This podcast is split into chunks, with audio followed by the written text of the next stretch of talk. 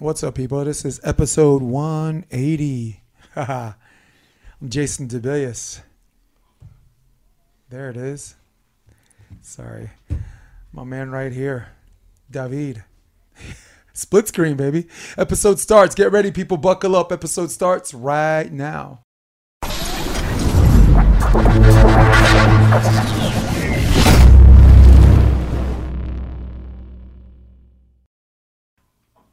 It's good, David.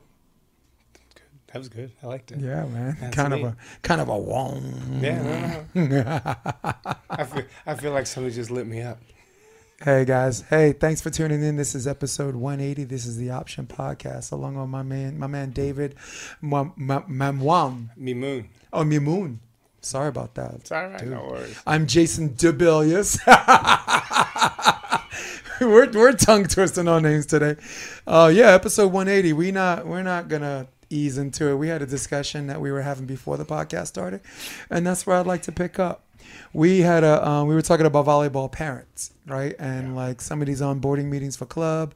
Um, and I was telling you, I have I'm like the only coach in my club that has an open door policy, but the the caveat and the, the catch, if you will, is they have to accept the answer because, which is the reason why there's no open door policy because the parent says like wrong answer. And I'm like no it's not the wrong answer. Go away.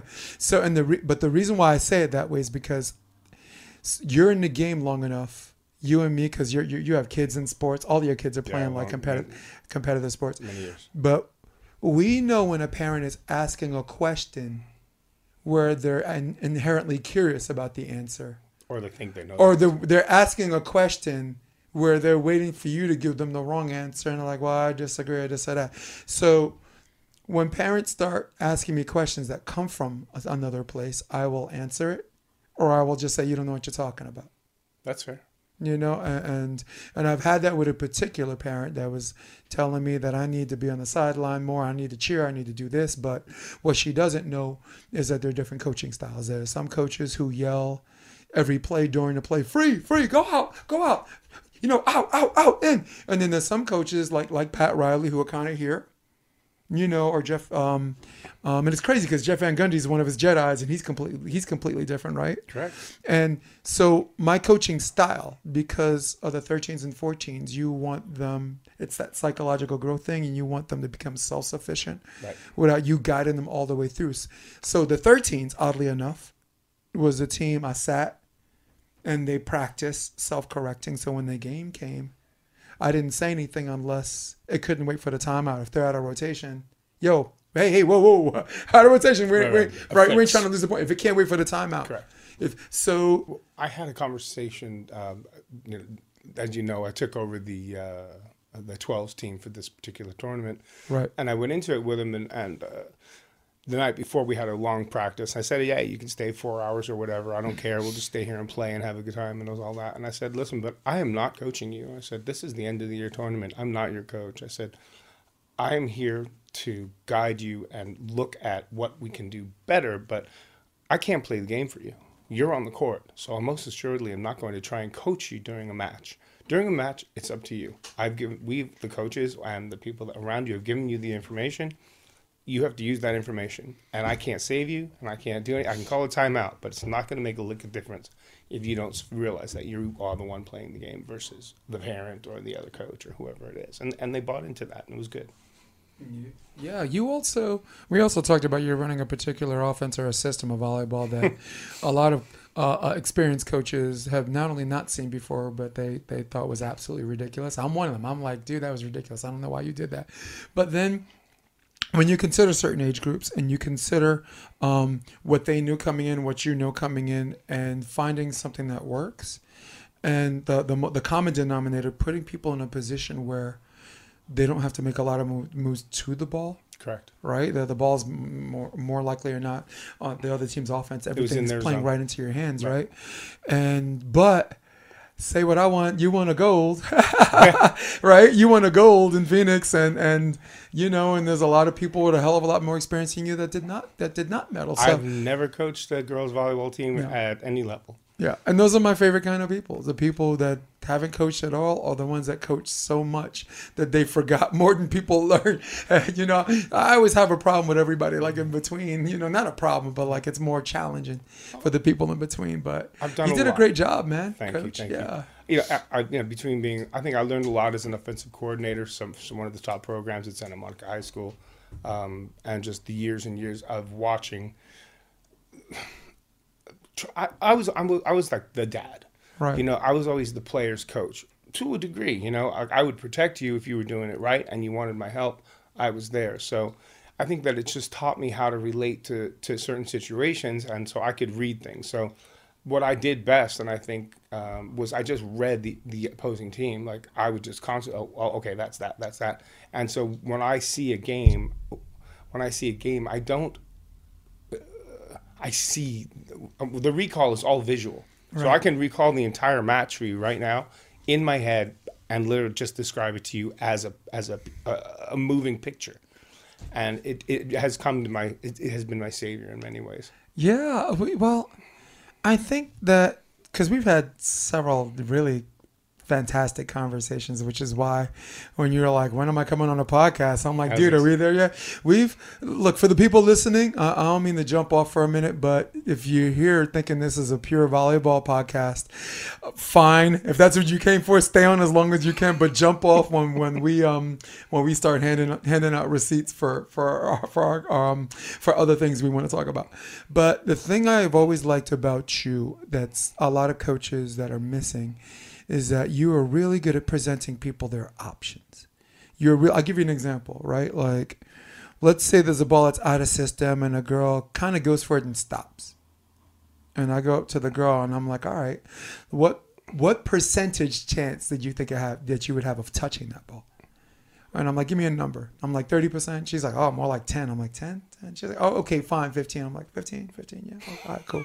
So let, we got a number, right? 15, 15, 16? No, 15. Okay. So I said, here's my second question. What is the percentage chance if you don't go at all? Zero. It's zero.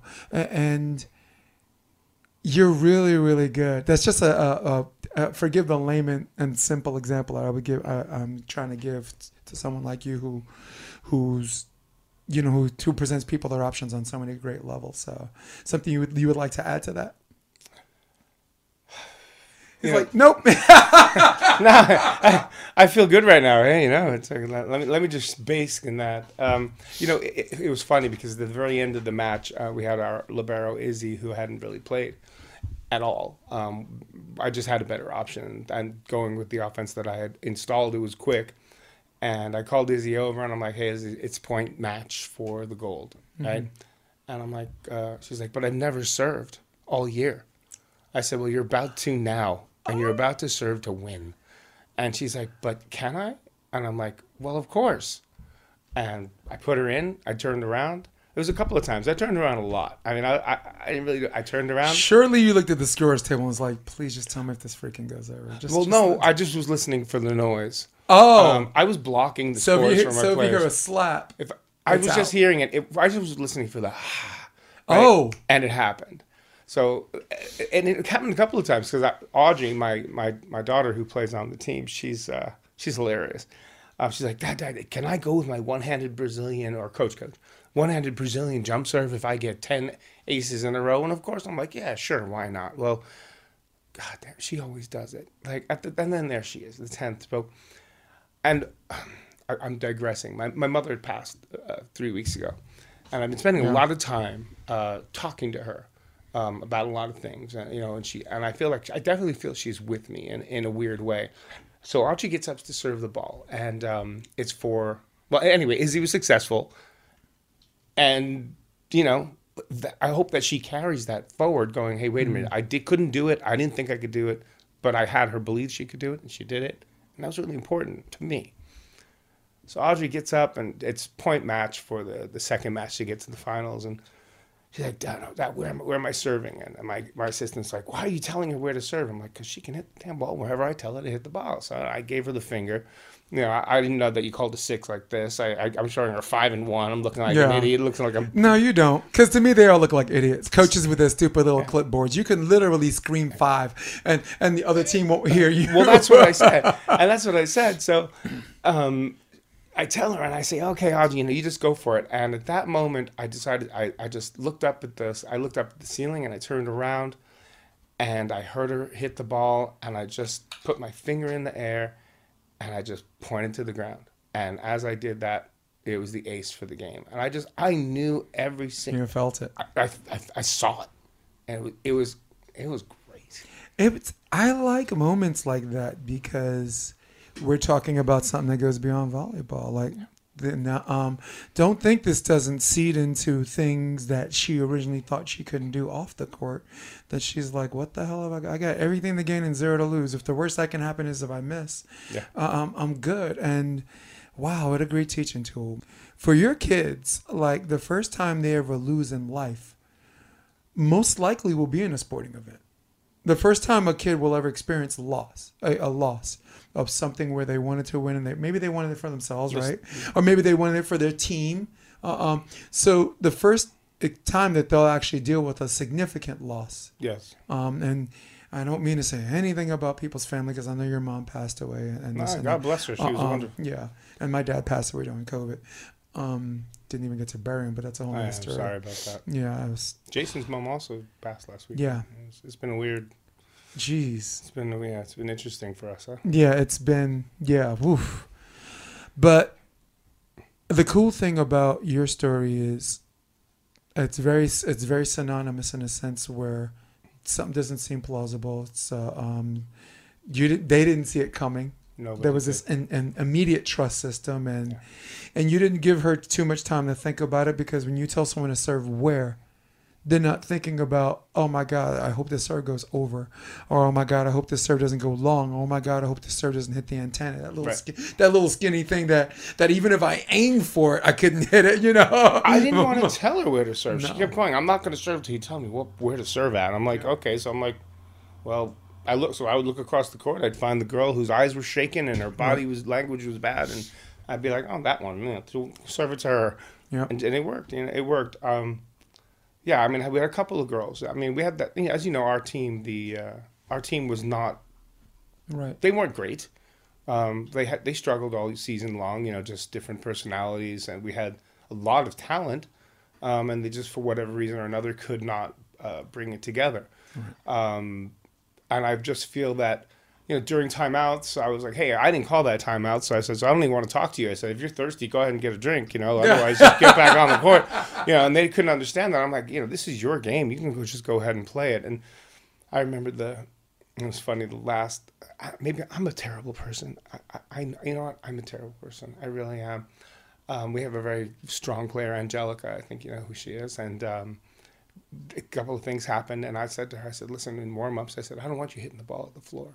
I said, I want you to hit that ball as hard as you can, hit any one of those kids' heads, and you do it over and over and over. I want you to scare the crap out of Then we're all terrible people. Then then we are.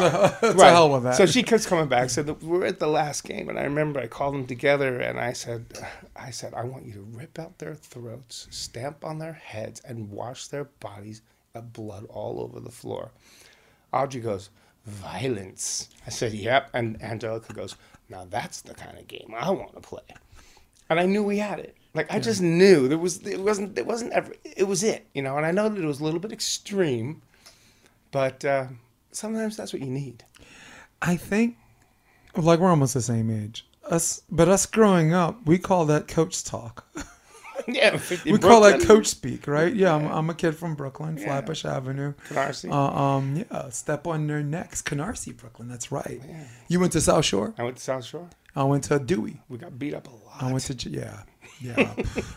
I mean, I got. I was just trying to avoid getting beat up during my commute. Right. Right. You got to get past the Russians, Brighton Beach, only to get to Flatbush Avenue, which is predominantly black and West Indian. I'm a few shades lighter, right?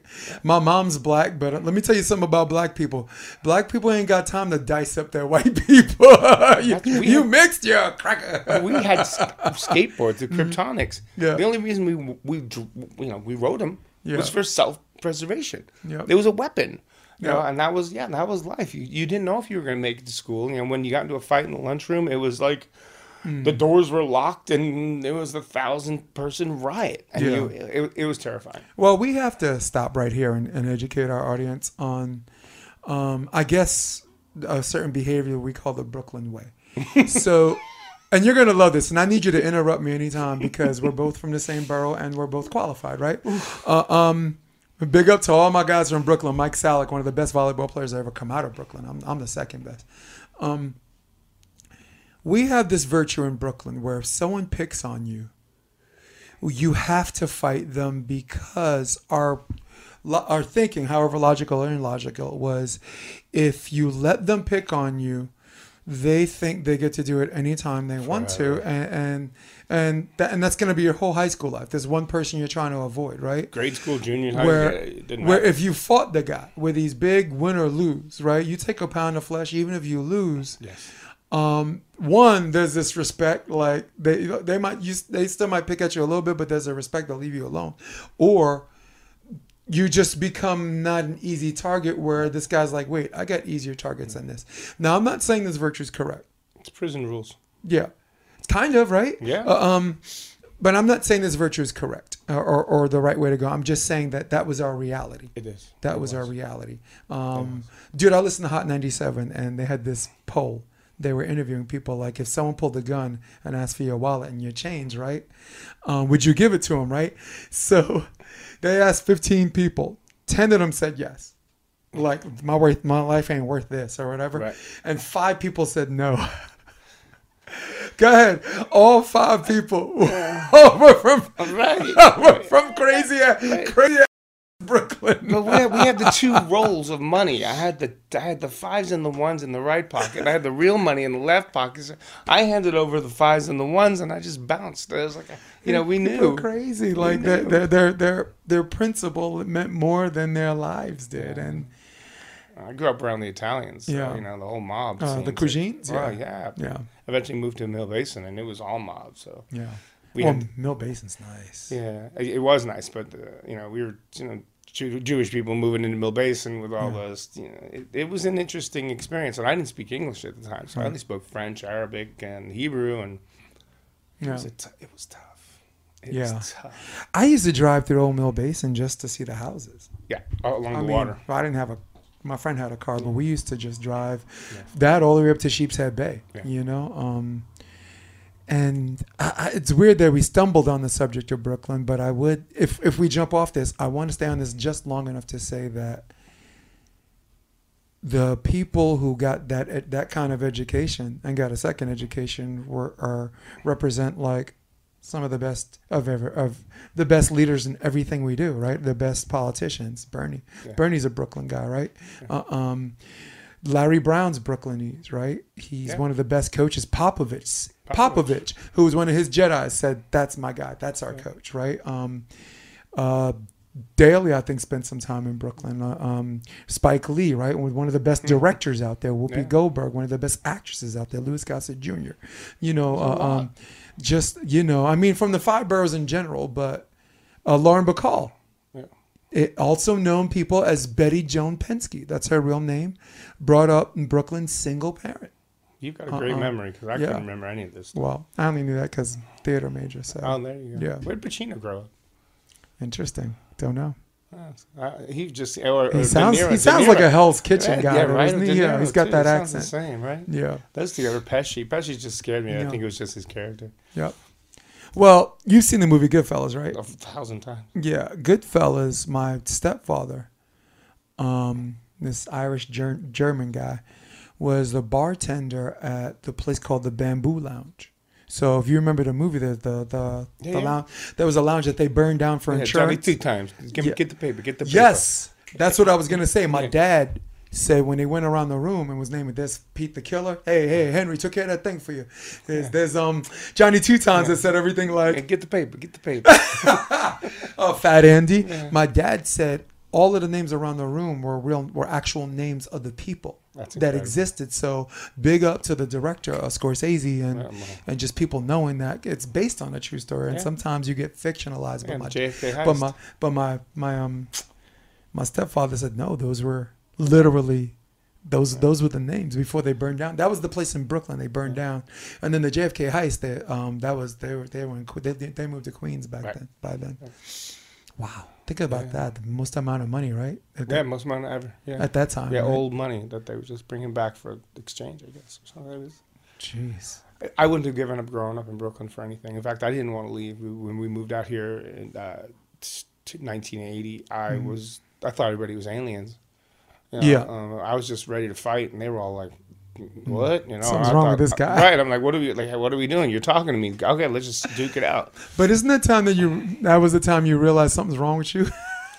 like the- was- like you're from this certain area, right? And you go you come here, you go to other places. You you have to concede that It was strange. normal people don't behave the way we behave, but at the same time we're proud of it. We But wear that know we who- wear that like a badge of honor. I didn't know who my friends were because Yeah. they would talk shit and we wouldn't fight it out, and then there was no there was no ending. So and that's why, that's why I always felt like they're fake. Like I don't know, like are you my friend? I don't know if you're my friends. I, you know, it, it was many years of just just bizarre behavior. I will agree with you in a sense that when I moved here, and the guys I live in Hermosa Beach, um, someone walks by, he's like, "Hey, good morning, neighbor," right? And I'm like, and I'm like, "Hey, how you doing?" You know, and he's like, "Oh, living a dream," and I'm just like, "Oh, cool." Nice. Living a dr- I was like, wow, living a dream. Damn. Right. Ah, I'm in paradise, right? But a day later, same morning, same guy walked by. I said, hey, morning, how are you? And he goes,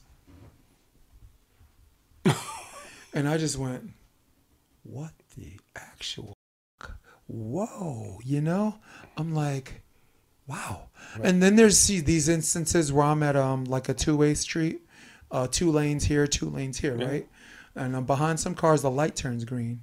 And for five seconds all four cars going this way going this way all four cars just stay there. And then they all go at the same time.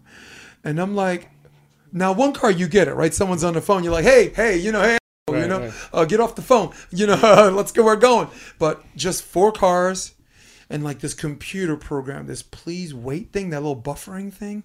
And then they go and i'm just like Ooh, Kelly, take me back to take me back home. Now I lived in the Upper West Side back then, but I said take me, Brooklyn, Manhattan, take me to yo. Don't let me die out here, man. Take me back to Brooklyn and kill me. I told my daughter it's the sheep mentality. Like, There's like, you got one line that's got 40 cars, the other one has no cars. Yeah. If you're sitting in this line, I, I, I don't like you too much. Like just get over there.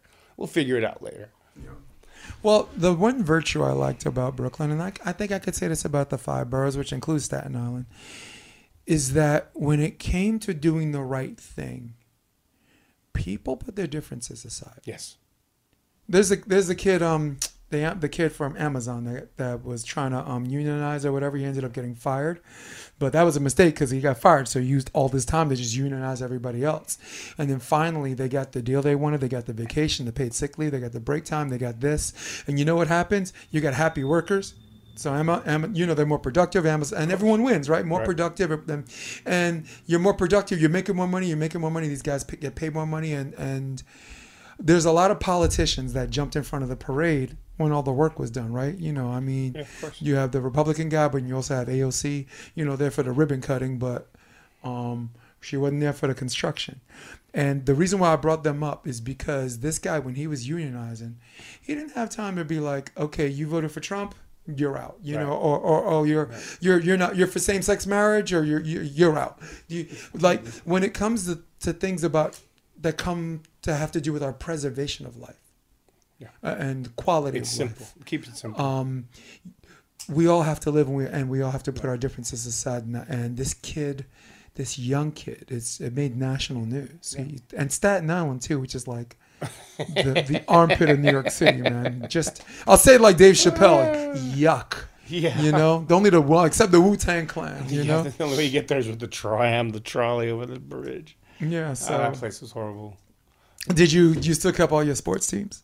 Yeah, uh, well, I see. I grew up um, an Islander fan. Billy Smith. I wanted to be Billy Smith. You know, we played that hockey in the gutter. Football was fourth car on the right, take left. I mean, I'm surprised. You know, nobody cared for made a dent. Um, I'm a Cowboy fan. I always have been.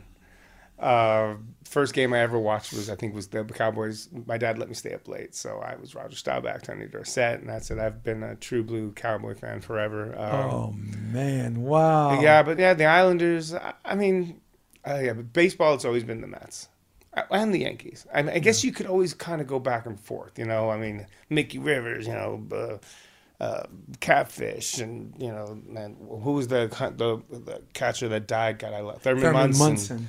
Yeah. Uh, oh my God, that what a great team. Uh, Dave Kingman. Um, Jeez. Wow. Right, right, right. Severs, he was my hero. Tom Seaver. Tom Severs was my Yeah. hero. I'm actually just trying to do as many shares as I can on this live, so it'll come up on um, come up on other pages. But um, We've digressed, and we could, talk, you know, we could talk about Brooklyn till we both Yeah. die. well, I'm a Yankee fan because I was told at the time that um, like I grew up in Coney Island, but then I moved to Flatbush Avenue, and I, to my understanding, Lou Gehrig had lived there for two Love years and was um, com- um commuting Yeah. from Brooklyn to the Bronx for two two years because his family was immigrants and they were like, we don't want to be paying all that money for Park Avenue, all this wasteful spending, blah blah blah. And then finally, management was like, look, for the money we're spending for the police escort to make sure you get on time on time to games. Go go to live on Park. So he convinced his parents to, to move. So My favorite movie ever was say it. was I, I it was the Lou Gehrig story. Yeah. what, Pride of the Yankees. Pride of the Yankees. Proud of the Yankees. I cried. Gary I Cooper. cried, yeah. I mean, I still watch it to this day. That Mr. Roberts, love Yes. Mm-hmm. Mr. Roberts. You know that kind of stuff. I'm a bit of a Yeah. Hey, look, for our audience, we didn't mean to get all black and white film on you guys, but Pride of the Yankees, Pride of the Yankees is an absolute tearjerker. Yeah. It is so emotional, and and it wasn't just about his ascension for one of the one of the best franchises in all of sports, right? For foot, ba- um, you know, the Cowboys had that argument for football. I guess the Yankees had that argument for baseball, right? Um, Babe Ruth actually played himself. Yes, he did. That's how old the movie was. Babe Ruth played Babe Ruth. So, so it's a must see. But, but it was not just about baseball. It was about this great love affair. That he had with the woman who be- became his wife, and just this. his mother. Yes. Oh, his. The Yeah. love affair he had with his mom. Yeah, mom's was. Yeah, it's just yeah. y- You definitely aspired to become him, and the- when he the way he went was, and the way he went out on the field, it's just it was I, ugh, Not to mention the conflicting forces of the sports writers, right? right, Like he promised a kid like two home runs instead of one. right. And the writers were like, ah, he's never gonna do it. He says, you want to make one, want to make that bet double, Right. right. And at that time, ten bucks was like, A lot. like 10,000 look, if you're in a movie where Babe Ruth plays Babe Ruth, that, that had to be like five grand. At least. At least. And he didn't even want to make the bet. He's like, oh my God, I don't want Yeah. But babe, I. Uh, Yeah. Oh, yeah, Dude, my dad's rent in Brooklyn. Um, he lived in Sheepshead Bay. My stepfather, so it was twenty six bucks. That's you know, um, this is the '70s, so I it had to be, you know, cents. We found my mother's. I went into her safe. I found my mother's first lease with my father at 84th Street in Canarsie. Um, it was two hundred dollars a month for a three bedroom apartment on 84th Street. Wow, dude. Their first lease and their marriage certificate, which was just crazy to me. Was- Wow. yeah, it was cool. It was Marriage cool certificate. Stuff. I know. My real father I never met. Um, he was Air Force, so he was running around and um, man, what a what a fantastic story about my mom um, that I can tell someday. Just Yeah. strong black woman. She got well. If I got, I'll use thirty seconds. She got left with a dollar. Me and my older sister. She used that dollar to go on welfare. She was on welfare for like three years, but then got a job at a law firm as a secretary. Later became a paralegal. Put herself through undergrad school put herself through law school, single mom, and then remarried. So when she married, it's not like she needed someone to help take care of these kids. She was um, been do that. strong black woman. Yeah. Like, look, if she was on welfare and stayed on welfare, like everyone would have got it. She Right. got left Yeah. with a dollar with two kids two kids. in Coney Island, right? In Carey Gardens, not Carroll Gardens. That's Right. not to be confused with that nice neighborhood. No, no. No. Um, yeah, a group of roaches that could not be stomped, exterminated, or beat down. That was that was a bad neighborhood. Projects out there, made Yeah. these projects look like uh, But, um, vacation.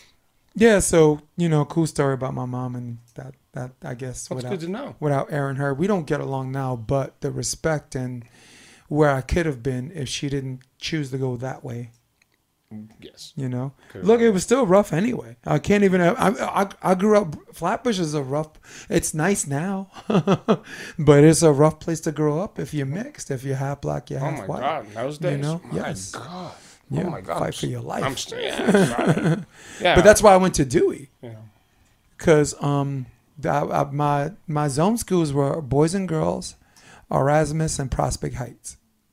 And Prospect Heights, someone got shot Oh like the God. first day of school, and I'm like, I'm test glad I'm in Dewey. Right? Yeah, Is Dewey, I was a and wait James list. Madison. So I ended up staying in junior high school for ninth grade, so I could go to high school as a tenth. So I didn't get beat up as a freshman every day. So I, so I went to IS 88, um, Peter Rouget and, and Park Slope, I was at That Roy had a ninth grade, yeah, PS two thirty six. which also had a ninth grade, right? yeah, yeah. So right. So when I came here, I felt like I had to redo the ninth grade. I Yeah. like, What's that, what the hell happened? Yeah. So, um, Yeah. yeah, it's crazy, right? Yeah. So I got into art and design because you have to test for that. They ask you to draw stuff, draw a house, draw this, and I drew it, and I, and I got immediately accepted to that. You got And I was waitlisted for Dewey. And my mom talked me out of art and design because she's like, "You're gonna have math and art, science and art, lunch and art," and she kind of, you know, scared me away from that. But uh, Dewey was nice. Dream, right? Dewey was Dewey was had a campus. Yeah. How many colleges in New York, like high level colleges, don't have a campus? Uh, The one I went to Marymount Manhattan, they don't have a campus. I went to Hunter Columbia, I College. believe, has one. NYU's barely has a campus. I mean, I used to hang at Washington Square Park and Yeah. walk in there and say, "Hey, can I come to school here?" They're No, like, they got "Well, domes. They don't have a campus. No, The Yeah. South Side, basically everything below 14th Street, is Yeah. considered their campus, right? Yeah, I, I barely remember. I just Yeah. remember because I left my again. I moved out of my house at sixteen. 16. we, my we, I, my family was kicked out of Tunisia in North Africa in '62 for uh, being Jews. Um, so we lost everything, and my father was taken. Uh, my three of my uncles went to the American Army for Vietnam and immediately drafted. Um, the rest some went to Israel. But funny enough, as it, and, and this goes to back to Brooklyn um, and how we got to Mill Basin from Canarsie was, if you remember Sassoon Jeans, Mm. that was my father. So um, my Ooh la la, Ooh La La Sassoon. Sassoon, right? So Putting down my pie, writing nothing right now. That right. awesome. So I grew up. I grew up, you know, with Sugar Ray Leonard, Roberto Duran, and uh, Phil Esposito. I mean, all these guys came to our house, and my dad used to walk out of 498 Seventh Avenue with boxes of million dollar boxes. They would just throw them in the trunk. I didn't understand this. All I knew was that I could go upstairs 498 and get as much clothes as I wanted and give out Sassoon belts, Sassoon tits. I gave so much Sassoon stuff out to every girl I knew. I mean, I, I was swimming. That's all I did. And you know what? It's no coincidence that Sassoon was like all the rage in um, Bay Ridge, Yeah. um, South with uh, Canarsie, Yeah. uh, Bensonhurst, big time, right? Like everyone at the club. I've uh, put. Um, I forgot what the name of that club in Bay Ridge where they filmed um, Saturday Night Fever. I. Um, but Mount even in Manhattan, like the Palladium. Yeah, well, I worked at tunnel, Dance, I worked at tunnel. Danceteria. I, Yeah. I worked at Broadway area, Regine's Studio 54. Now, mind you, I was only 16, Right. but it was about how you behaved to that. You could really fly under the radar. You really could, really could, and I really had a good time. I yeah. really did. You had the time of your life, dude. I hope my wife doesn't listen. No, dude, I spent um, I spent half half my teenage life grounded for for reasons I won't get in the podcast. Oh god, I would but- get grounded and run out of the house and send my friend back to get my my mitt. Mm. That's what I, that's how stupid I was. I sent my friend back. I sent my friend back to my house to go get my my cat my my baseball mitt from my mom, and she's like, I can see it. Why do you want his mitt? Oh, I don't know. And I'm hiding in the bushes, thinking I'm getting away with something. It was just, just psychotic.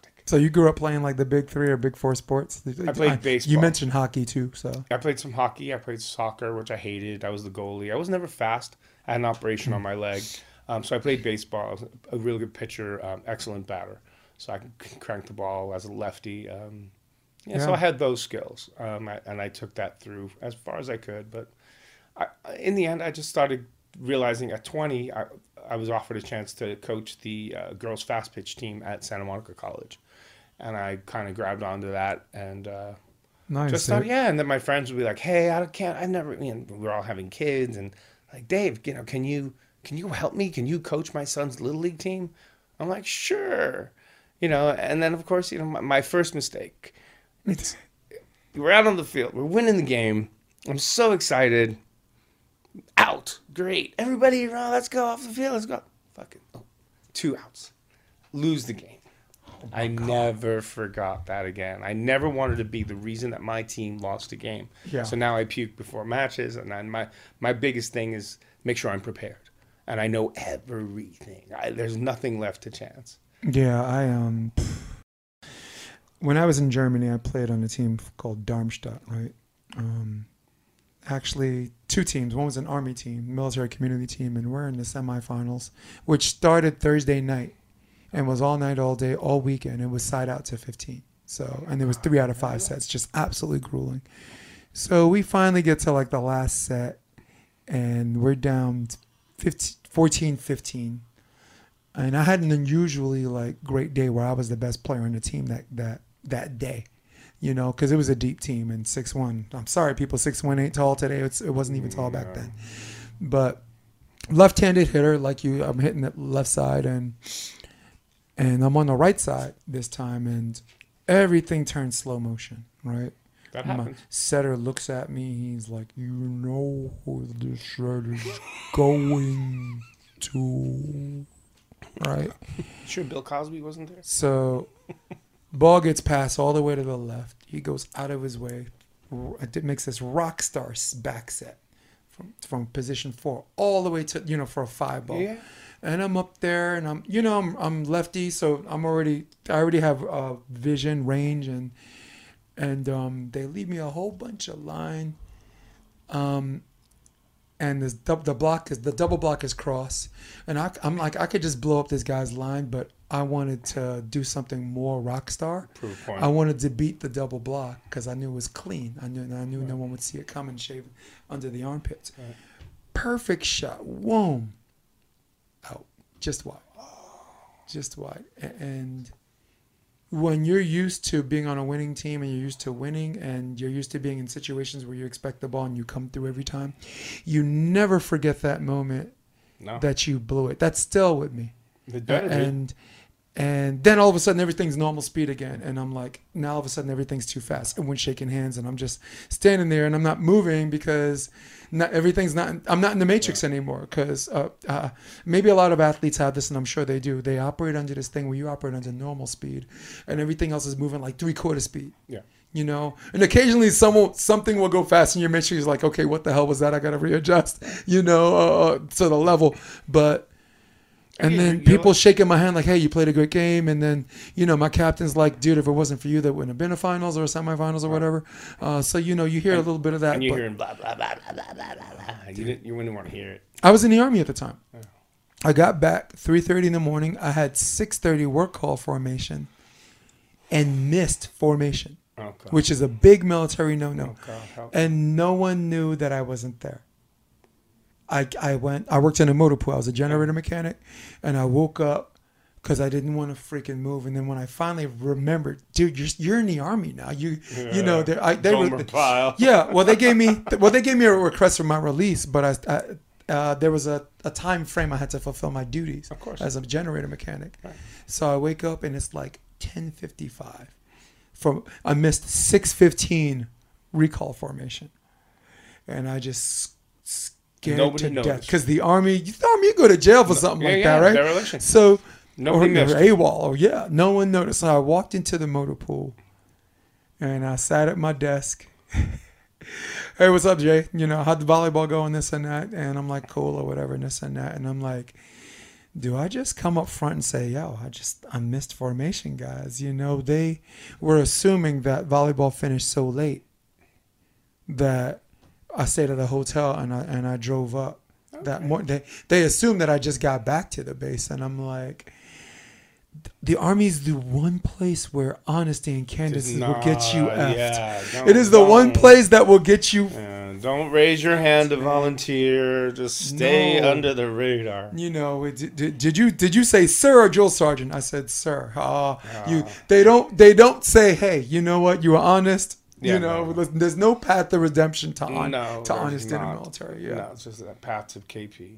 Yes. right, or getting written up. Yeah. Counseling statement, Yeah, you know, whole or thing. Article 15, whatever. My father played for the Tunisian national team. Okay. In the in the early '60s, and uh, and that's why he thinks that we have this volleyball blood. Maybe we do in our house. I mean, my my cousins in Florida, they've had their jerseys retired. I mean, it, it, there's some, and there, you obviously, I think just by seeing my kids, it's not all taught. Super athletes, It- right, there's something going on here, you know. So, um, but yeah, he played for the Tunisian national team, and he loves to tell the story about when the Yugoslavs came.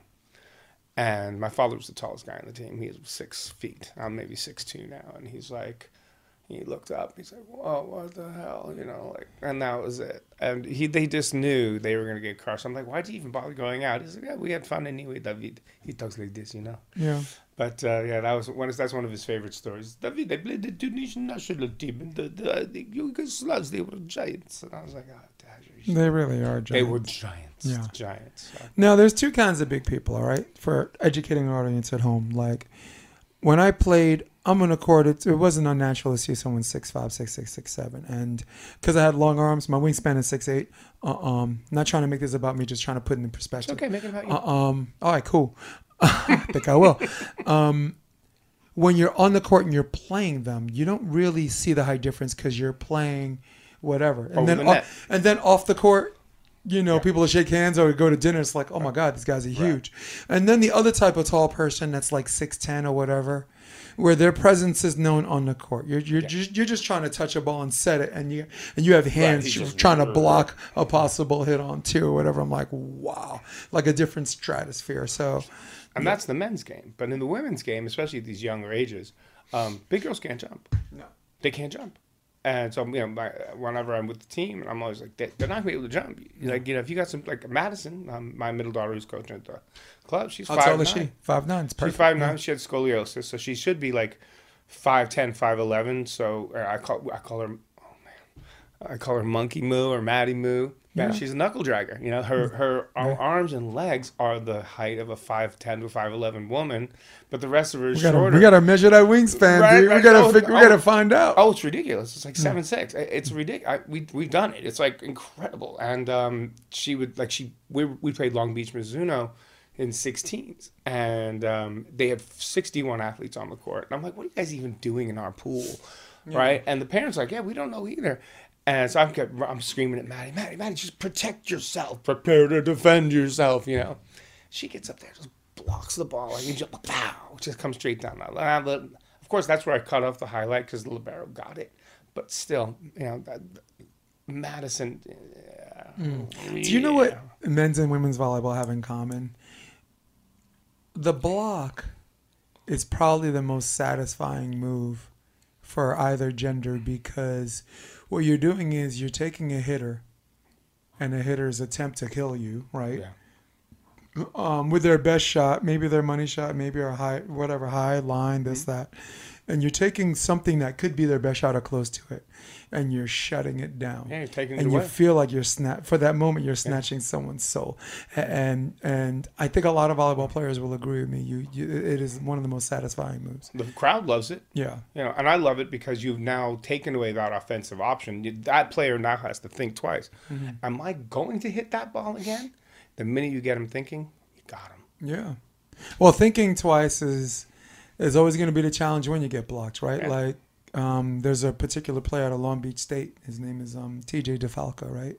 It's All American, two repeat champ. So he finishes his career under Alan Knipe as as as a repeat champ. So he's on the Olympic team, right? And you know he'll get a kill and he'll yell, but the his yell lasts a little longer to get the attention of the people and know I, I did that to you. And there's certain teams you do that to, and it, and it makes them mad and makes them play worse. And then there's some teams you do that to, where it's given it's given Popeye spinach, Yeah. right? So Yeah. the United States, you're playing Italy, you're playing Russia, and you're playing Brazil. Those are the three no-no teams. Yeah. If you get a kill, celebrate a little bit. Nothing, nothing that's gonna linger. Right. That's gonna make them Yeah. put whatever uh, um, differences they have. Like, because sometimes when you have those fiery teams, and no one talks crap to them. You know what happens? It's any mis- uh, if there are a series of mistakes, they start turning on each other. Yeah. And what you don't want to do is say anything across the net that's like, we totally forgot about why we're mad at each other. Yeah. All this energy is now we coming after you. And this kid got roofed. He got roofed out of the Olympics. Now I respect him because when he got roofed, he kept swinging, and he kept that same energy, and he kept that same fire. And for someone like that, that didn't go out go off crying like a little girl, he'll always have my respect for that. Yeah. You, you know what I'm saying? He, he- look, he came on the world scene with a chip on his shoulder, right? Uh, um, you know, Long Beach State, you you know, you're touted as one of the best players in the country, right? Um, but man, you got to take a trip overseas for men before you start. Yeah. You know, you got yeah, that that that chip. Yeah. That chip will get knocked so far off your shoulder it'll land in Japan. I mean, even this weekend, I had Mm-hmm. to stop Angelica and Audrey from doing it, and I had to call them in. I'm like, "You are not to do. I don't want you to look over there. Mm-hmm. Don't give them the power. Don't give them the energy. They're down. We're killing them." I said, "You're gonna look over there and disrespect them, Yep. and now they're gonna come back and they're gonna kick the crap out of us." So I said, "You calm down. You turn around. You give them all the respect in the world. You don't give them any fire." And they bought it. You know, they, I was very pleased that they bought into my craziness and they understood. You know, because I've seen it. Mm-hmm. Uh, I've seen teams at 24-12 say something stupid, and now it's 26-24. Yeah. And I've seen a lot of it as a, as an official. I've seen a lot of it. Um, Control chaos. Yeah. Control. That's what you bring to the table. This is why I love having you on this podcast, and I promise I'll get you to talk as much as me. Oh, I can But talk control, forever. but controlled chaos is very risque Yeah. Because we both know it could go another way. But when it goes your way, it's it's it's almost transcendent. You got people walking by that don't even care about volleyball. All of a sudden, they care about volleyball, right? Yeah. That's control chaos is transcendent. Yeah. I'd like to just repeat that. So if anyone has anything from this podcast, or we're just talking, Because I felt uh, it. I right, felt we're just we're just talking Yeah. nonsense we, here. we went for a team that couldn't win a, a single match, and I mean, I think we won maybe three game, three matches the whole season. Right. To winning four straight after I, I got them to buy into my what I was saying to them. Like you're Right. going to, you know, uh, like I said, uh, one of the kids, Maori, like she just had no confidence. I'm like, oh, you got this, you know, you got, and just working Mm. it, working it. It's like once you f- give them the, the the feeling that like they are amazing, and you let them go, they'll surprise you. A, a lot of people. I have not yet seen a person who I've given that power to give it back to me and say I can't handle it. Because I said to them, I said, I'm going to let you make five mistakes. I'll let you make six mistakes. I'm not going to pull you off. I said, but if you really, really feel like you can't get your head back in the game, raise your hand. I'll take you out. Right. None of them did. No, they. Yeah, at this level, you gotta you allow them to work through the, the mistakes because they don't have a full circle moment if they don't start if they don't start the circular action. Well, You know? what did Jason said? Paralysis by necessary analysis. Paralysis through analysis. It means that you, you're getting so much information Right. that you can't do anything. God, we love that comment. That, that Yeah, was that paralysis was, that through was a- analysis. He said, Yeah. well, he said through necessary analysis. That was a dinner joke around my family Yeah. for the, a month. We, I love that saying. Um, It's an MMA. T- uh, a lot of MMA fighters use that really? because you have this game plan, and sometimes you look at too much game film, Right. and then something doesn't go your way, then something else doesn't go your way, and you're like, "Wow, I had a plan and I just got hit." Like Wow. Mike Tyson says, everyone has a plan till you get hit. I had a plan and I got hit. Um, and and then they freeze. So the first bullet's fired, then the whole plan goes shit You're fr- out the you're window. freezing, yeah. It goes out the window. Goodbye. Yeah, like a what? no.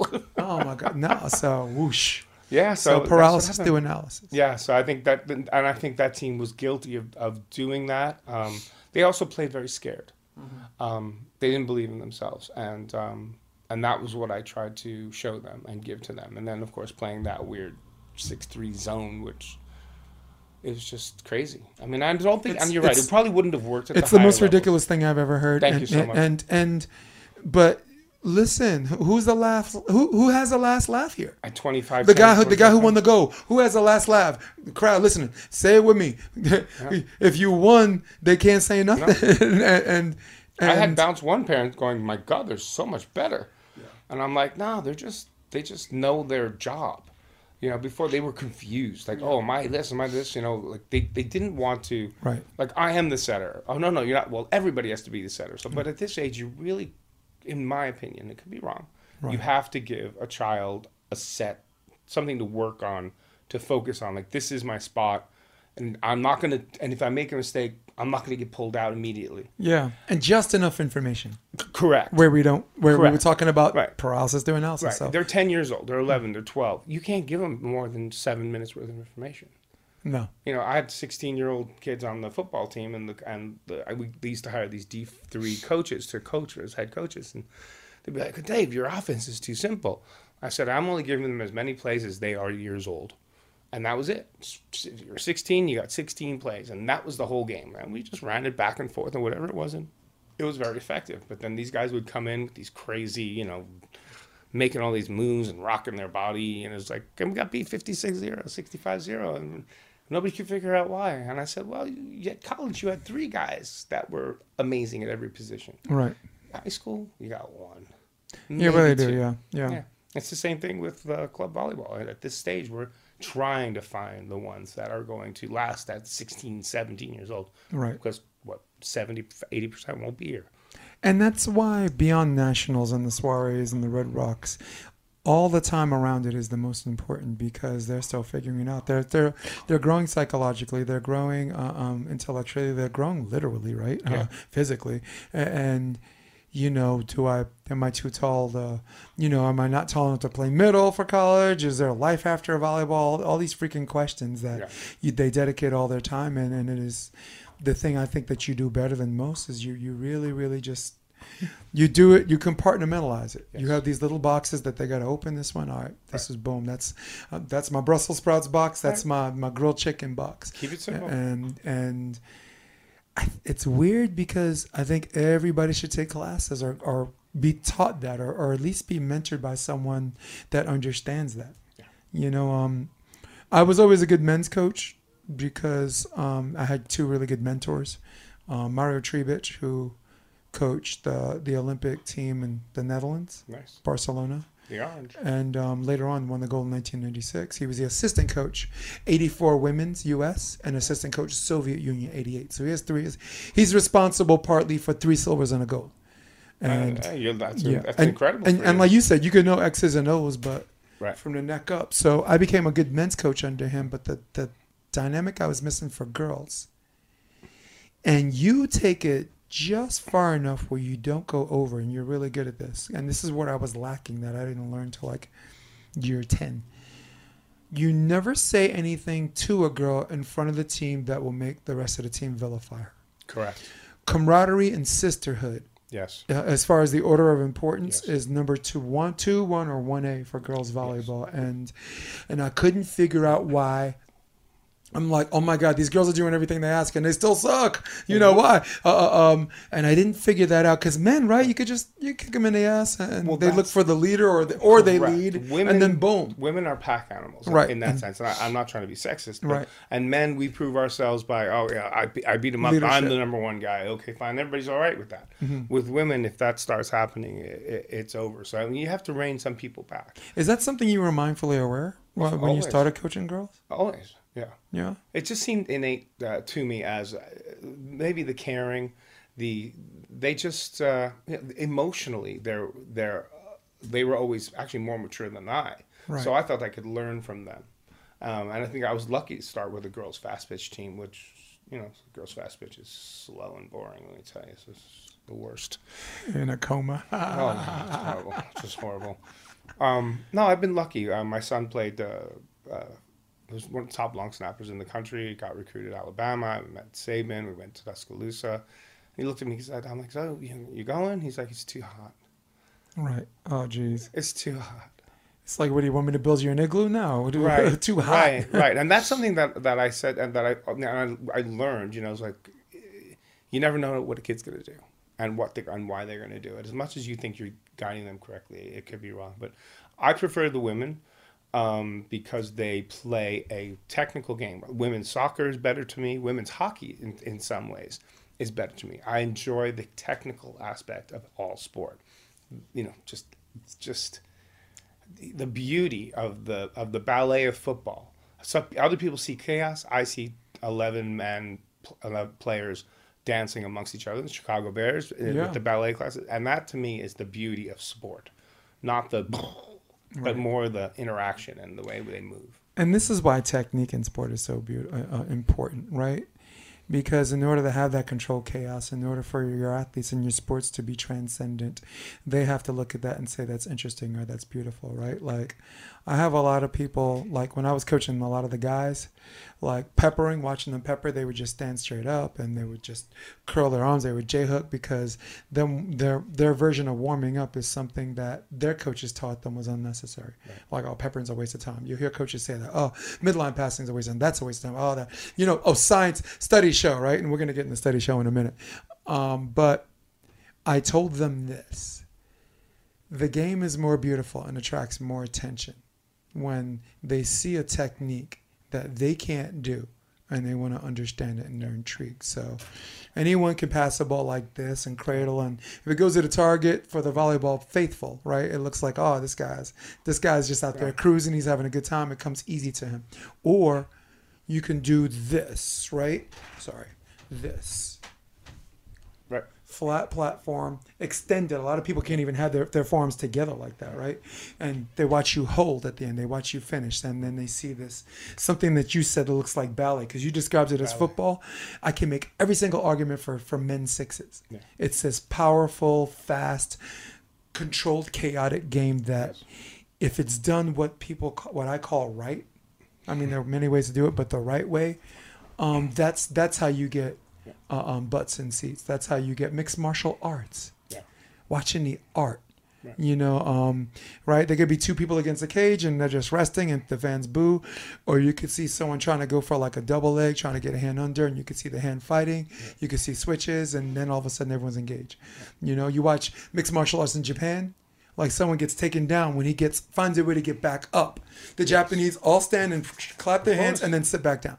Like whoa, you know. And Tunisia too, right? Volleyball, right? Like you see, like a crowd when a kill comes, they'll they'll stand up and they'll sit. They appreciate it. They'll you know. So so, but I The men's the men's game, uh, even in high school now, uh, the only thing I think that they've lost is the first pass. They've gotten away from the, the bump pass and they've gone strict to the finger action, and I think it's to the detriment of the game for them. Yes. it makes it worse. well to the detriment of the game because at the highest level, no one's passing like that. Man, you're gonna kill yourself. You, you, nothing's gonna go through the forearms, right? So things can go through your hands, you know. Yep. Also, trajectory wise, when you're passing from up here, um, since we're talking about the science and and court vision and peripherals, the setter does lose some peripheral vision when you're taking something up here because it's coming down Yep. or it's coming here. Where if something's going up and down, Right. I mean, you could literally do this and look at back at the back of the ball and get your peripheral 'cause vision they're- back. they're- they're- See the middle have- even. So they have to have full vision. yeah, You know, where's that block coming? I always tell Algie, you know, where are they? Where's the block mm. coming from? Make sure you make sure you're passing it out of the block. I mean, the reason I made Algie, my daughter, a, a setter was because I've, I've watched so many teams with bad setters that only want to set their friends and so they don't share the ball, and the team implodes. Right. And so I said to her, I said from day one, I said, you are going to be a, you're going to love everybody around you. You're going to thank your hitter for hitting your ball, and you're mm-hmm. going to thank the passer for passing you a, a good set. Yep. And you're not going to ask for anything back. And to me, that's what makes a great teammate. I agree, and that's men's versus women. Like I can watch an Olympic Games. Like I, again, I was I was in Barcelona just to watch the first match, but went back to Germany, and when they do like all tournament team and this and that, for the men, I already know, Right. and the women, you don't have any idea. Because it's a team sport, you don't have any idea which which player is going to stick out the most. There, there might be some animated, like Cuba back then was good. And they had a girl named Mara- Mireya Luis. She's five six and can dunk a basketball. The youngest are like eleven children. Uh, uh this just badass Cuban. Spud Webb of volleyball. Um, yeah, and just boom, you know, and did a lot of things that, and hit the ball and performed in, in a way that a lot of men that identify with being uh, um, a male player. So, you know, she was an easy MVP if they won the gold, but but really, you go on a general level, like you can give it to all six girls. You, Oh, you can't, but easily. you, but you but you can, you know. I mean, I've found just watching that I've had to tell my daughters, especially, that Mm. the oppo, you want to score. That's the point. That's Yeah. that's the position you're going to get most of your points. You're up against their best offensive player, who by virtue is probably their worst defensive player. So to me, I really want to develop that setter oppo. So to me, a perfect team, like if I was a, a coach and I'm recruiting, I would not recruit just an opposite. I would recruit a setter opposite, a setter outside, Right. a setter libero. You know, and then, which goes to my crazy idea, but I want them to be able to, to do both and Right. maybe more. You know, Yeah, I mean, I'm nuts. So there it is. You know, Well, think about how far volleyball has come, right? In the 90s, there was a, a back row quick set. There weren't people jumping from the back row um, quick said, Um, well, there's a guy in Penn State named Ivan Contreras, and they had, um, 94, they had upset, they beat UCLA. And, and, uh, and he was one of the first people that I saw that ran that. You, in the Olympics, you saw Timmons and some guys run kind of like a two ball, but but like in these advanced blocking systems where people are just picking up stuff, it was it was not very hard to pick up, you know, which is weird because you can if you run it right, you can run it like an X play. You know, like you don't like the X play doesn't even exist anymore because the the athletes have learned how to hit well, the we back ran an X two actually because Yeah. Maddie said to me, "Did you run the X 2 I'm like, "Yeah." She's Yeah. Like, "You did?" I'm like, "Yeah, we did." But a straight X play is awesome because the outside blocker can't come in because the outside blocker can't jump over the middle that just went up and down and Right. missed it. So Right. you, you do it right, man. It's at, at that level, the, at the club level and high school level. Um, it gets you out of row one, uh, uh, which is one of the more problematic rotations. Like, it's very ironic that most coaches start their teams in row one. Uh, um, but statistically, it's the, the rotation you give them the most points to get out of. So I, I've never always been confused by that. But I, I let Audrey make most of my rotations. Mhm. Um, I'm like, you know, so I'm like, okay, listen. I, I had two sheets. I had my serve. If we lost serve, if we won serve, I, I, I had two different sheets for two Mhm. different setups, and it worked great. But I mean, going back to the technical part of the game, and then you mentioned Brazil, and maybe I'll go back to Pele, who was amazing. And you know, the Brazilians played with uh, ginga, is what they called it, Yeah. um, and they were laughed around the world. Like you know, the Dutch thought they were idiots, and that's you know, when Pele came along. I think it was in '58, Mhm. and they went back to that their roots, and they played with a freedom of motion and they were allowed to just be themselves. And i think that that was a lot of my style for this last weekend was Right. be yourself. Don't worry. There's no mistake you can't fix. And if you made a mistake find out why you did it and then fix it. Because i'm not going to tell you. So I, I, I think i went off base a little bit maybe got a no, little bit no, confused no, but- because you're connected to something um, where you have something that can carry you over that goes beyond the physical, right? Yeah. But then the challenge and the reason why the Dutch laughed at it is because they're like that kind of ginga, as you call it. Um, they believed is was not sustainable for an entire match, Right. right? How with now with that being said, if you can make that wave like just big enough where it doesn't crash, Yeah. you could make that wave ebb and flow from from pier to pier, from Manhattan Pier to Hermosa Beach. It's a hell of hell of a rate, Hell of a hell of yeah, Yeah. right. And for people that have this dichotomy between just staying cold or, or or your wave will be too big when it crashes, and that's a real thing too, right? Yeah. Because we have this old saying for indoor volleyball: for every five points you get emotionally high, you're going to give them nine on a low. right Because if your wave's too big, it crashes and you can't recover. But but ginga is about taking that and sustaining that. Yeah. Uh, um, using your roots yeah. dan- you know, using the dance of life right. you know that ease of movement, that flow of movement, and and it can be applied to just about anything. Well, Pele was a Pele was a, a unicorn, right? Because he he had his wave was big enough that it was sustainable, and and you're gonna run into that kind of athlete where you're like, we need to take him yeah, to the, the lab. Messis, We need to we need to take him to the lab and like pick him Yeah. apart and understand how that's done. You Yeah, know, but he set the course for Ronaldinho's, for the you know, Right. the Messi's. The, I mean, Right. the, the list goes on. I mean, even to look what we were watching hockey this last season, uh, Edmonton, uh, Dave uh, McDavid. yeah, You know, like these guys are just operating at a different speed. right. and there's nothing anybody can do about it. You know, Mm. Gretzky, of course, was you know one of the one of the first, but you can go back. I mean, any, pick any sport, any sport. Any Well, sustainability, it's no surprise that the guys who don't allow their wave to get big and more cold actually do successfully too. Like Karch Kiraly, who was like the best player in our sport historically, was a huge introvert, you know, but didn't he go to Pally? no, he went to UCLA. No, oh, Pally. Yeah. Then he was- I think- I think he was in high school with me. He won three out of four titles at UCLA. Yeah. Then won the 84 Olympics, indoor 88, and then 96 when Beach, Beach got introduced. He was the first gold medalist, him and Kent Steffes. Um, but it's weird because as introverted as he was, you, you can go on YouTube and find some ridiculous explosive moments where sure. maybe he just kept everything boiled up so much inside that it had to it had to it had to blow up somewhere. And I'm, I'm actually going to look it up while, I'm, while while we're talking. There's a video where Karch Kiraly lost just lost.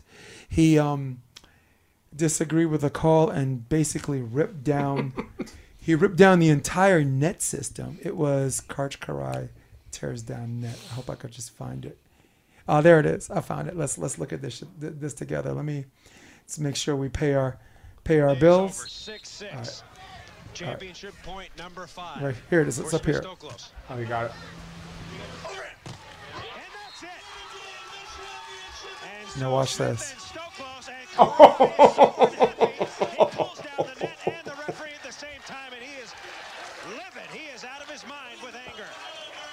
Now I want to see that again. Let's saw that again. is over six, six. Now the previous call that was called four hits, and I'll explain in a minute. And And that's it. there's the block. And watch Karch again. So Smith and Stoklos So he's he's upset about the last call. He- the the one before, that Before that led that. that led to match Led to point, match point. right? So Oh alright, my So the story behind that is, um, in beach volleyball, block counts as a hit. Yes. So there was a block where someone hit cross court, and I think Karch got a dig, and when his guy set him, and when Karch hit it, the ref called four contacts, and everyone's like, you know, and he's like, he touched that. He's like, no, he didn't. No, he didn't. And then the next play, Right. that's what happened. And Karch was still, it was still boiling inside him, and yeah. then Should have the, called a timeout. I and think. The look that was a that was a small setup. That was a setup where the ref's ladder was connected to the pole of the net. So when he tore down the next system, the ref had to jump and make sure he landed properly. I hope I never get myself in that situation. Look, I, I was never in that situation, but in, there was definitely a time in New York where people came to the games just to watch me coach to see what I did next. I was I've I was that interested guy. to see you coaching. I heard you. Yeah. I heard you got red carded this Yeah. last season. I'm like, what could he have possibly done? In fact, in my whole Mm-hmm. officiating career, I have never handed out a yellow or a red. I think what I said was, and I'm trying to remember because I did this twice. Um, I got a yellow, and they asked me what the yellow was for. I asked, I asked them what the yellow was for, and they're like, misconduct. You're still talking to the referee. I said, misconduct. How was that misconduct? And she's like, do you want a red? And I said, yes. Of course you- of I said, in fact, I said, in fact, let me get my money's worth. Why don't you draw a joker on that yellow, okay, and put and put it in your back pocket? That's misconduct. Now I'll take my red. She gave me a red. Yeah, but that first should have been. I lost a point, and it looked like, oh, this juniors coach doesn't know what he's doing. The guy with the Yankee hat and attitude. But what they don't know, what uh, where they don't get the joke is that I losing that point galvanized my team to win. We won that, dude. are- we lost. This is rare, and I'll let you and keep that note. We lost the first set. This has never happened. 25-3 Oh, and won the next two. This is against Surfside. It was our opening match Okay. against Surfside. And I'm yelling at the ref because I'm like, she says, You're yelling at me. I'm not, I'm like, I'm not yelling at you. I'm raising my voice because we're in Anaheim Sports Center or wherever the hell I was, or, or what used to be, what used to be, um, ASC or something like that. Um, American sports. American At- Sports at- Center. You're at the at, pre- now at premier, Yeah. the premier gym. Right. But Open you can't. I'm yelling because you can't hear me. So and and I talk with my hands, so it looks aggressive. So we lost the first set 25-3. We're down the second set, and the red was exactly what the doctor ordered. Sometimes And I know there's coaches that are there, oh, you could have done something better, or growth mindset, and this and that. And I'm like, how about you do it your way, and I'll do it mine? Because I'll Now, tell you this there's no way growth mindset is going to allow you to lose 25 3 So you got a yellow come from back- the R one or the R two? to R1. Well, the R two probably asked for it. Yeah. Interesting. Yeah. You know the as referees. But I've gotten them before. They're not, now look, yellows to me. Yellows mean nothing. You just get chewed out. I've been chewed. Right? We're both ex-military. I've been. Yeah, you've been I- chewed out. I've been chewed out before. Right? We just get chewed. I'm gonna out. go home and get chewed out. Yeah, And so- I'm married. Yeah. That's the way it goes. So your wife, your wife got a yellow waiting for you. Oh yeah, yeah, yeah. No, I, she gives me a red every five minutes. Go to your room. You know, I'm, I'm banished. That, that's why I have two huge TVs, Mm-hmm. so she can watch what she wants and I can watch what I want. Because if I had to watch The Real Housewives, that makes me upset. I Yeah. said, I said, honey, how do you watch that crap? I'm like, all they're doing is yelling. It's making me It's mad. but it's her entertainment. But going back as an and I've talked to other officials, and they and you know it's how we control the game Right. um, as an official. Um, so my first rule is do no harm to the players. They're the most important people on the court to me. So I don't really care about you.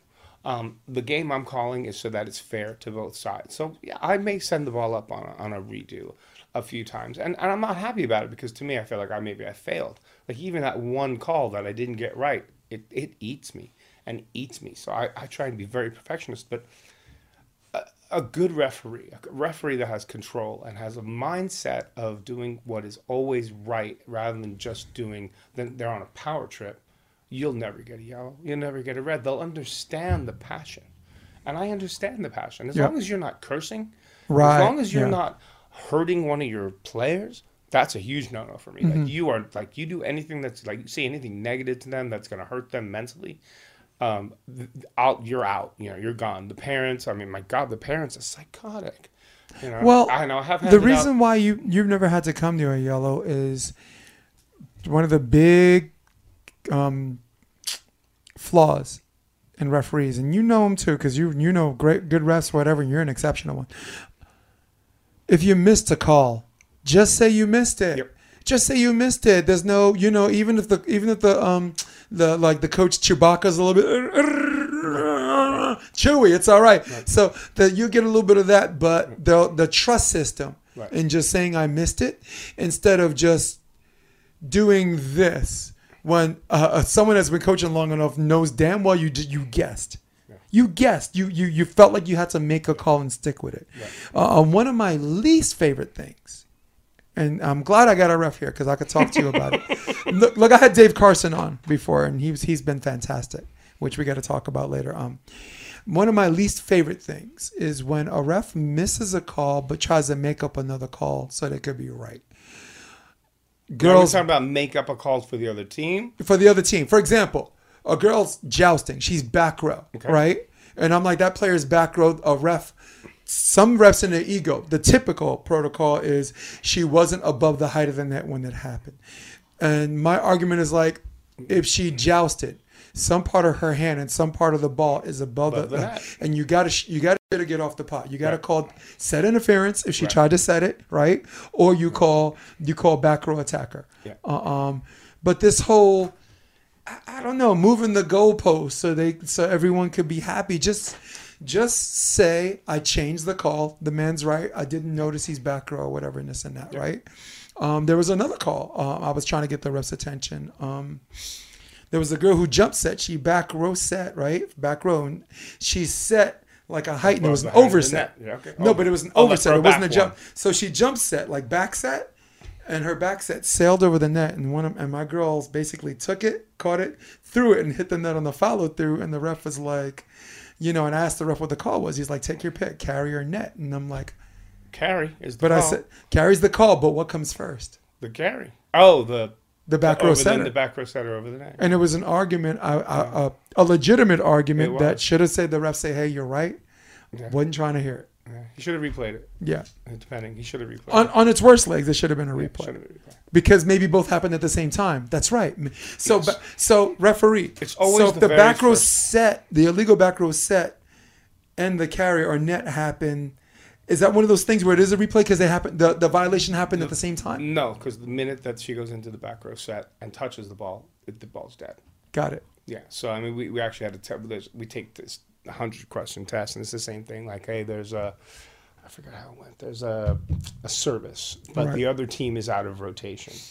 Um, you know, what's the situation? And the situation is, is that there was no out, of there was no rotation violation because she line faulted. Right. So, but you know, everybody always answers, "Oh, they were out of rotation," but Educate me. Which one of the chicken or the egg on that one? Which one is the illegal first? The illegal is the stepping on the line, even because there was no, the play never started.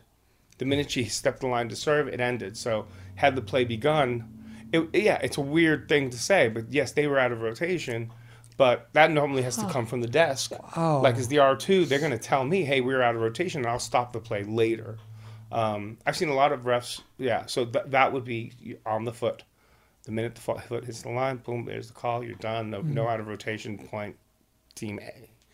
And uh, yeah, it's Wow. It can be fun. It, it can be fun. It can be trying. Um, we get tired, and there are a lot of older people that are doing it. A lot of people just doing it for the money. Um, the money's not so good. I mean, what do you make? Thirty bucks a, a match. That's you know, I mean, if I make two hundred bucks for a seven-hour day, I'm Yeah. lucky.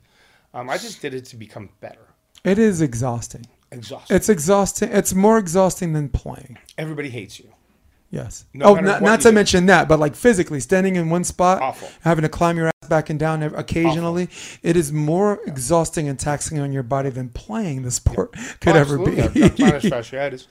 absolutely. I've got plantar fasciitis. Um, especially at the R two, that's a whole nother level of yeah, because you have more responsibility. Well, it's not only that, but then if you get yourself an R1 who "Oh, I've got 20 years experience, but you know, and I'm moving back and forth, so all of a sudden I'm hearing, well, you need to be making the call from the side of the infraction, but the game's moving really quick, you know, so I'm just trying to pop the call and get it moving, but you get those people. So I just had one this weekend. I, I, you, you California wrestlers are the worst. I'm from Arizona, and Arizona we do it right. So uh, You don't even have the right ball, for Christ's right, sakes. You see the right. ball they were playing with? Right. It- it- Good lord, what was that? it was a Christian league that I was doing. Um, it was all Filipino, Hawaiians.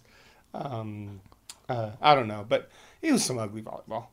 And she just had to have it. She slowed our match down to the point where it was a crawl. And I'm like, come on, come on. And now she just had to get it all right. And, you know, I just, uh, you got to keep the game moving. You got to let the players have fun. If the players are not having fun, then we all need to leave. Yeah. And, and that's something I also told the team this week. Yes. I said, if you're not having fun, we're leaving. And they're like, what do you mean we're leaving? I'm like, if any of you are not having fun, we can leave.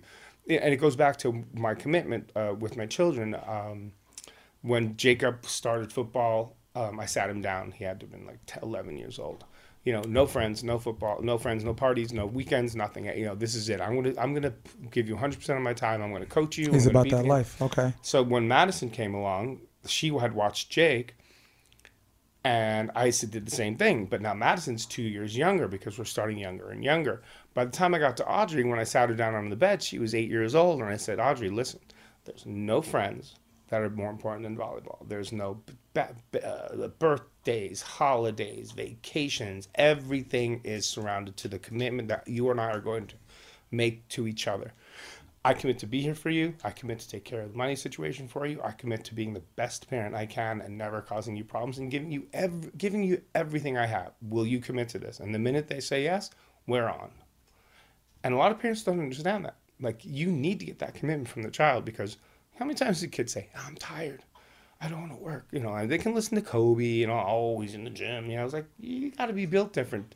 Um, the Cup winner, the America's Cup, uh, Connor.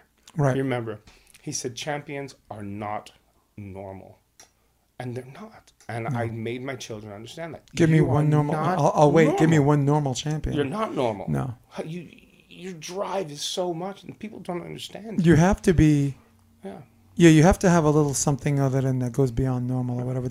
The most normal winner I've ever met was Dain Blanton, and and, and only because he's on the other end. Uh, you're right. The the journey of the ship and all the crazy moments where you had to be crazier to win. Right. Um, you you get to witness on film and this and that, but you, there's no inside edition where I had some camera following him around. But and God, he came out on the other side. He still looks young, still good looking. He's a you you know he's a head coach at USC right now, the beach team, and he's he's the most normal one I've ever seen. And and and the other reason is I haven't seen his worst moments. Uh, I'm sure. Like I just showed you one of Karch's, right? Right. Todd Rogers. Uh, we dude, we can go on YouTube all day. Oh, Todd oh, Rogers yeah. was like, Oh yeah. in fact, let's do let's let's do. But um, This, these are better than only only ones I like better are the celebrating two earlys. yes, I Dude, love those. I had I had one called volleyball. Never celebrate too early. Oh yeah, Uh, one of um, my favorites. in Yeah. fact, let's I could look up one of those. But I mean, I, I, but you you're right. There there takes a certain kind of um. commitment. Yes. Mindset. Audrey sits at home and watches Misty May-Treanor videos. That's all she does for hours and hours on end. And we talk about it. We discuss volleyball. We're at the kitchen table. I've got the oranges out. I've got this out, and we're we're designing this. And I'm showing her everything, and she's actively working and listening. And Madison's working and listening. And All right, here's here's a high school one. All Let's right. take a look at this. All right, guys. So this is Hunter against Cardozo. So watch this. Watch the tip. It's gonna be an outside set. That's a Chintana. Caught the ball. Watch this. I'm gonna go back. Now watch watch the outside set and watch the tip. Oh. Now you stumbled onto something unique. First, something I never even noticed, but I'd like it deserves its attention. Did that ball hit the antenna? We think it did. I think it did. But let's they're operating on the assumption it didn't. Yeah. It's kick, kick, kick. Yeah. And the, the ball that went over the net, the team was already celebrating, and He caught we caught ball? it. Yeah, that was that's Cardozo High School in Queens against um. Izzy caught a ball this Hunter High. School. She lost it. She noticed it. She started crying. She started hyperventilating. She's just Oh, hyperventilating. She's- Hyperventilating. She was oh no no, no just full like she had croup. she didn't know what to do. I'm like, so I, I'm like, I'm, she, I'm like, can you go? She's like, no. Mm-hmm. I'm like, wait, wait. I'm like, breathe. Yeah, like, look at me. Okay, we're gonna count to ten. And. So I sat there for for a while. I, I at that I'm like, I, okay, you good? You good? Yeah, fine. I had some crazy situations. Oh my god. So, Angel, uh, one of the girls on the team had one of my middles had to go to the bathroom mid set. I mean, important game. This is the last day. Like, like, like we don't have her, we're screwed. Okay. So I, I call over to the ref. I'm like, uh, can I get a, a bathroom three minute timeout here, you know? And, and he's like, no, you know, it's got to be an injury timeout. So two other my girls come up to me. One of them happens to be my daughter. And uh, I'm like, okay, well, it's off, you know. And, Angela's like, well, I can I can fall over and uh, you know and, and roll my, my my leg, and you can get your time out. And I'm like, no, no. You know, now I'm thinking I'm in collu- you know collusion with these kids. Right? Like, I can't do that. Two minutes later, Angela Angelica runs into the net, falls on top of my daughter, and my daughter comes up with the leg. I have no idea that the other kid takes off to the bathroom. These little boogers set it up around me, and so that I didn't know, and I'm No. following my daughter around. And they're like, we want to know what part you played in this, and you're just like, well, no, I, s- but no one noticed it. everybody noticed it, but but they didn't know. But it looked so real because you know Angelica's big, huge, falling on my little five foot skinny ass kid, Ah. and my and my daughter's crying and stumbling around. I'm like, can you go? I mean, walk it off, walk it off. You know, she I'm like, did a oh my little god. theater thing. Oh my full theater thing. Uh, please, are we gonna get in trouble by SCVA? What are they gonna do? Call the volleyball police? I didn't do it. police prison. Right, Get the- out of here. yeah, the that. kids did it. That's, that's what they did. So I mean, yeah, we, we had some fun this weekend. We had some fun. I wish you'd have been there. I, t- I do. I was too. terrified if Jason would have showed up. I was terrified. I was like, he's gonna see what I'm doing. He's just gonna. He's like, dude, mind." dude, come here for a minute. What are you doing? Right. Let's take a look at the other Jason.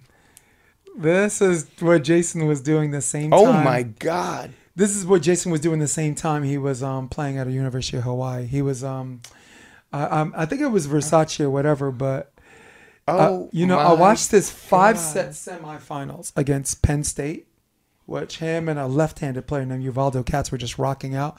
So it's weird, right? I'm watching it at a bar, right? I mean, he's sexy. But I'm watching it at a bar. He is. I'm a little gay for him right now. Get out of here with Right, that. But I'm at a bar, so what happens is I leave the bar. The bar is close to Times Square, so I go to Times Square to get on the on a subway station. And when I before I go down, um, there's a 50 foot 50 foot billboard. It's him. And I'm like, I just came out of uh, maybe Playwrights Tavern or something. I just literally just watched this guy playing the Final Four, and I'm like going in the subway station. And then he moved to New York, So he was doing this while he was Yes. playing. Yes. Dude, he he tried to take the NCAA to the cleaners, man, because they were trying to say he wasn't allowed to profit from his likeness, and his argument was, That was not his sports likeness. Right. This was his physical. well, yeah, well, his argument was no, this was there before Hawaii volleyball. Yeah. Like I, Hawaii didn't make me didn't Right. make didn't give me this job, right? Me marketing me me playing for Hawaii did not give me this job. I had this job before this I went to my Hawaii. parents gave me this job. Yes. Yeah. He's yeah. He's um dude, he's just when you and as far as from that's from the model perspective, okay? But from a volleyball nerd perspective, Oh my god. just when you think you're the biggest volleyball nerd. And you know, I grew up in New York, there's not a lot of volleyball players. There's, we're probably like 200 deep. Like as far as talented players, we're 200 deep in the tri-state area. So we all know each other. And we all think we're, you know, you're, you're, you, you, you think you're the only one around you that knows the sport and you are. And then you come to the South Bay, it's like, all right, everyone plays volleyball, but I'm still a bigger nerd than them. They still ain't got nothing on me. Right. And then You meet Jason. you meet Jason. Then you meet Jo. All right, ready? Lightning round questions. And I got my horn set up. I'm scared. You shouldn't be. It's All not right. easy shit. Okay. Um, all right, here we go. Favorite comedian? Uh, uh, he's dead. Uh, the, the Jewish, he's a Jewish guy. Uh, We'll go back to him. yeah. Um, last- Jackie Mason. Jackie Mason. Nice. What last good book you read? Nice. Uh, last book. Uh, What was the first one that came to your mind? uh, Once an Eagle Nice. by Anton Myrer. Marvel or DC? Marvel. Pool or beach? Bit of both. Nice. Lord of the Rings or Harry Potter? Lord of the Rings, without a doubt. Bourbon, vodka, or tequila? Vodka, because you couldn't tell I was drunk until I was three, till I was gone. It's the Brooklyn way. Yeah. A favorite sport outside of volleyball? Football. Favorite action film star growing up?